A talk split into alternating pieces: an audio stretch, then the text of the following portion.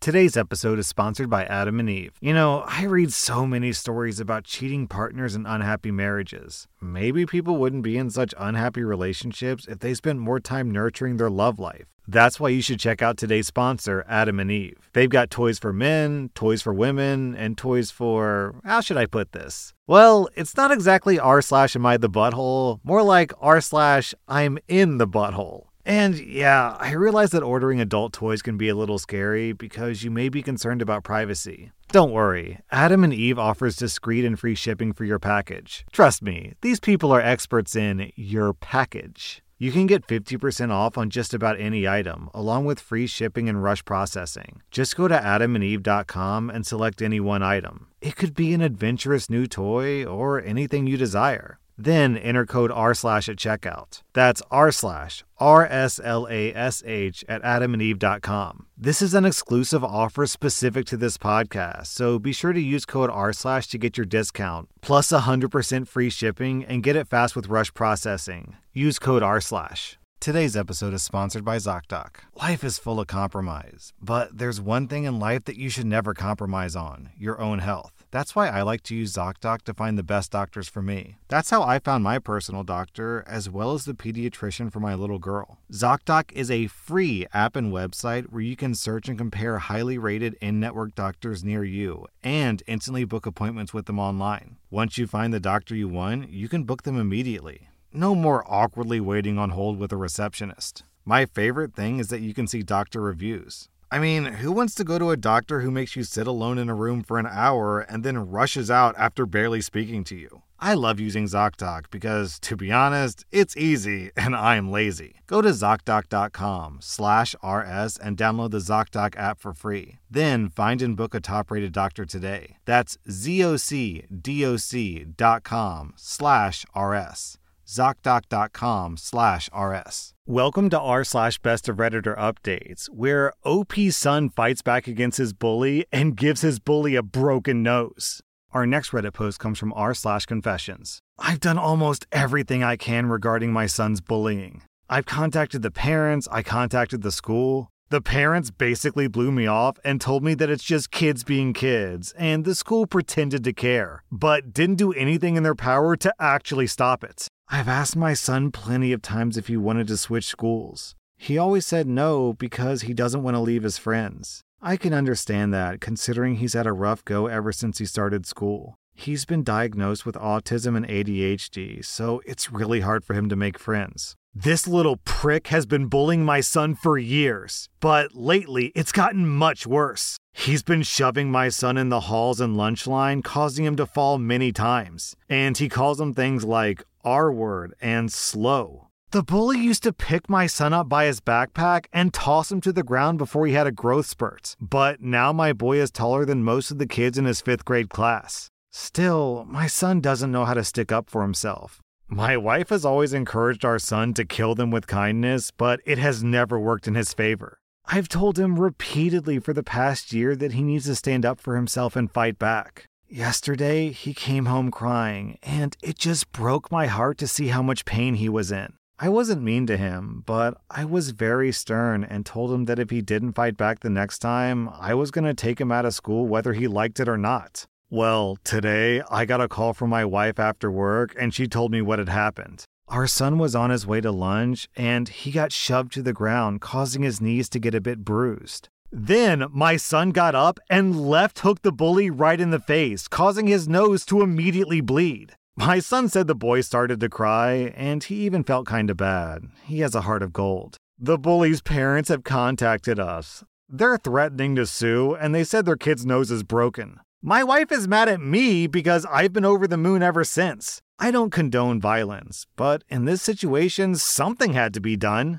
Anyone who thinks otherwise hasn't seen the pain that little punk has caused for my son. If his parents didn't want it to come to this, then they should have taken it more seriously when I told them how much of a big butthole their kid is. I had my fair share of bullies as a kid, and I never did anything about it. I'm glad that I'm raising a son who's much tougher than I was. I hope this has taught him to never be afraid to stick up for himself. I'm a very proud dad today. Then, two days later, OP posted an update. My wife has been in contact with the parents, and she suggested that I stay out of it considering my short temper, which is probably for the best. It seems like my wife is handling it well, and she thinks that they're not going to try to sue, which is good. But I'd be lying if I said that a part of me wouldn't love to whip their butts in courts. We're not too well off financially, and I know that stopping here at a broken nose is probably the best option. I saw a lot of comments here saying that I should reward my son for what he did. So last night, I bought him a video game he's been asking for and ordered pizza. It's not Disney World, but it is what I could afford to do. There's been a shift in his overall mood, and he even told me that he can't wait to go back to school Thursday. It seems the situation has given him a confidence boost, and I am loving it. This update might be a bit boring, but that's all I have. Thanks again for all the kind words you people have had for both me and my son. Appreciate it. Yeah, unfortunately, violence is not the best way to solve problems, but sometimes it's the only way to solve problems. OP did everything he was supposed to do. He contacted the parents, contacted the school, tried the killing with kindness route. At that point, the only option is to fight back, so I don't understand why the wife is mad at OP. What would she prefer? That her kid just keeps getting bullied? That he has self esteem and image issues for his entire life? OP, I think you've done a good job as a parent. The only thing you forgot to do is when the parents of the bully called you, you should have said, What do you mean? It's just kids being kids. Am I the butthole for boarding the plane and leaving without my wife? I'm a 47 year old man and my wife is 43. We have a 21 year old daughter who goes to college out of state. We'll call my wife Meg and my daughter Jess. Jess is in her junior year of college. Over the summer, she was employed by her university and was able to stay in the dorms. After summer, she was moving out of the dorms into her own apartment off campus. Meg and I live pretty far away from Jess. We usually go visit Jess a couple of times throughout the semester, typically parents' weekend and move out day. She also comes home during the holidays. Let me start by saying that traveling with my wife is not a great experience. I'm very type A. I like to have everything organized and make sure that we get to where we need to be early, especially when traveling. My wife is the opposite, very go with the flow, and we'll get there when we get there. I do my best to meet in the middle, but not when traveling by plane. Last year, during Parents' Weekend, Meg and I were going to fly out to see Jess. Our flight was at 10 a.m. Our airport isn't huge, but it's not a tiny airport either. I told my wife that we needed to be at the airport 90 minutes early, and we live about 30 minutes from the airport. This being said, I wanted to leave at the very latest by 8, since we would also need to park and walk a little bit. I, of course, wake up at 6 to make sure everything was ready and accounted for. My wife does not like to get up early. I attempted to wake her up 5 times before she eventually got up at 7:40, then wanted me to make coffee, shower, and eat a bowl of cereal. Let's just say that we didn't leave the house until 9. It ended up being busier at the airport than normal, and it took us so long to get through security that we missed our flight. Rightly so, the airline refused to refund our tickets. We were able to get new tickets, but not until the next day, and we missed Friday afternoon and Saturday morning with our daughter. Jess was disappointed to say the least. Fast forward to now. We're flying down for a long weekend to help her move. We have to take one flight from our town to a bigger nearby town, then fly from there to my daughter's college town. Again, it was a long morning of me pushing my wife, getting her to move along. Due to the last airport mishap, I wanted to make sure I told her we needed to leave extra early so that we didn't miss our flight again. We got there on time, with a bit of time to spare, and my wife was annoyed. She just kept ranting about how now we have to sit and wait for 45 minutes before they can start boarding. We took our first flight and landed in the connecting city at a much larger airport. We only had a 1-hour layover. We got off the plane at 9:15 and our next plane started boarding at 9:40. We had to take multiple rails to get from where we landed to our terminal. We got to our terminal and we had about 15 minutes until our plane was set to board. Then my wife tells me that she wants to get coffee. There was a little market next to our terminal that sold hot food and coffee. I asked if she wanted me to grab that for her, and she said, No, I want Starbucks. Well, Starbucks was a rail ride away with a little bit of a walk. I told her that we couldn't do this. We didn't have enough time. She stated that we did have enough time, and if I wouldn't go, then she would go by herself. I tried to discourage her, but she was determined. She walked away at a brisk pace for her and said that she would be back in time. Fifteen minutes went by and she was nowhere to be seen. They started calling boarding groups. I called my wife hoping that she was nearby, but she didn't answer. They called a few other groups, then called ours. In a panic, I called my wife again three times, and finally, on the last call, she answered and said that she was on her way. She said that Starbucks had a long line and she had to wait a bit. I told her they were almost done with boarding and she needed to hurry up. I waited by the gate, but the attendant said they would need to shut the gate in two minutes. I waited and waited, but she didn't show up. The attendant asked if I wanted to board, otherwise, she was closing the gate. I tried to plead with her to wait a couple of minutes, but she insisted that she couldn't, so I boarded the plane. A few minutes later, my wife calls me saying the attendant won't let her on, and they've already removed the boarding ramp at that point. She told me that I had to tell them to let me off the plane so I could be with her, but I said no. I told her that it's not fair for us to do this to Jess again. I said, I told you we don't have enough time, but you decided to go anyways. I told her to purchase a new ticket for the next flight, and I would see her when she arrives. When she eventually got to Jess's school, she seemed unbothered by the whole situation. She didn't even really want to talk about it. I thought maybe she realized it was her fault and just wanted to drop it. Boy, was I wrong. We're now home, and she hasn't talked to me since the trip over a week ago and is insisting that I'm the butthole. So, am I the butthole?